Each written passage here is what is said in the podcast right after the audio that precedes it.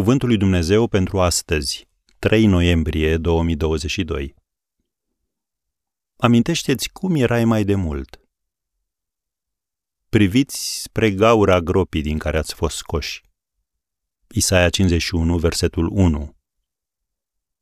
Dacă vrei să câștigi oameni pentru Hristos, nu vei reuși afișând o atitudine de sfânt. Din nefericire, așa îi vede societatea pe mulți creștini. Inimile lor sunt acolo unde trebuie, dar abilitatea lor de a relaționa corespunzător, cu afecțiune, față de cei din afara cercului lor este minimă.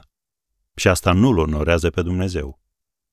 Dacă vrei ca oamenii să răspundă la Evanghelie, ia exemplul Apostolului Pavel. Iată ce spunea el în 1 Corinteni 9, de la versetul 19. M-am făcut robul tuturor ca să câștig pe cei mai mulți și apoi M-am făcut tuturor totul ca oricum să mântuiesc pe unii din ei. Acum, înainte de a te neliniști din cauza faptului că Pavel a fost prea blând cu păcatul, el ne lămurește în același pasaj, 1 Corinteni 9, versetele 22 și 23. Am fost slab cu cei slabi ca să câștig pe cei slabi. M-am făcut tuturor totul ca oricum să mântuiesc pe unii din ei.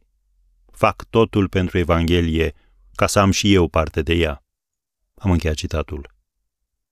Pavel a putut avea relații cu necredincioșii fără să le aprobe stilul de viață, pentru că și-a amintit cum a fost el însuși înainte ca Dumnezeu să-l transforme pe drumul spre Damasc. Este vorba despre acea smerenie care vine numai când te uiți în urmă și ți-aduce aminte de groapa din care ai fost scos. Cum scrie Isaia în primul verset din capitolul 51. Faptul că a fost recipientul harului lui Dumnezeu l-a ajutat pe Pavel să scrie în 1 Timotei, capitolul 1, versetele 15 și 16, parafrazez, Iată un cuvânt pe care îl puteți spune la inimă. Isus a venit în lume ca să-i mântuiască pe păcătoși. Eu sunt dovada, păcătosul public numărul 1. Nu aș fi reușit niciodată dacă nu ar fi fost mila lui.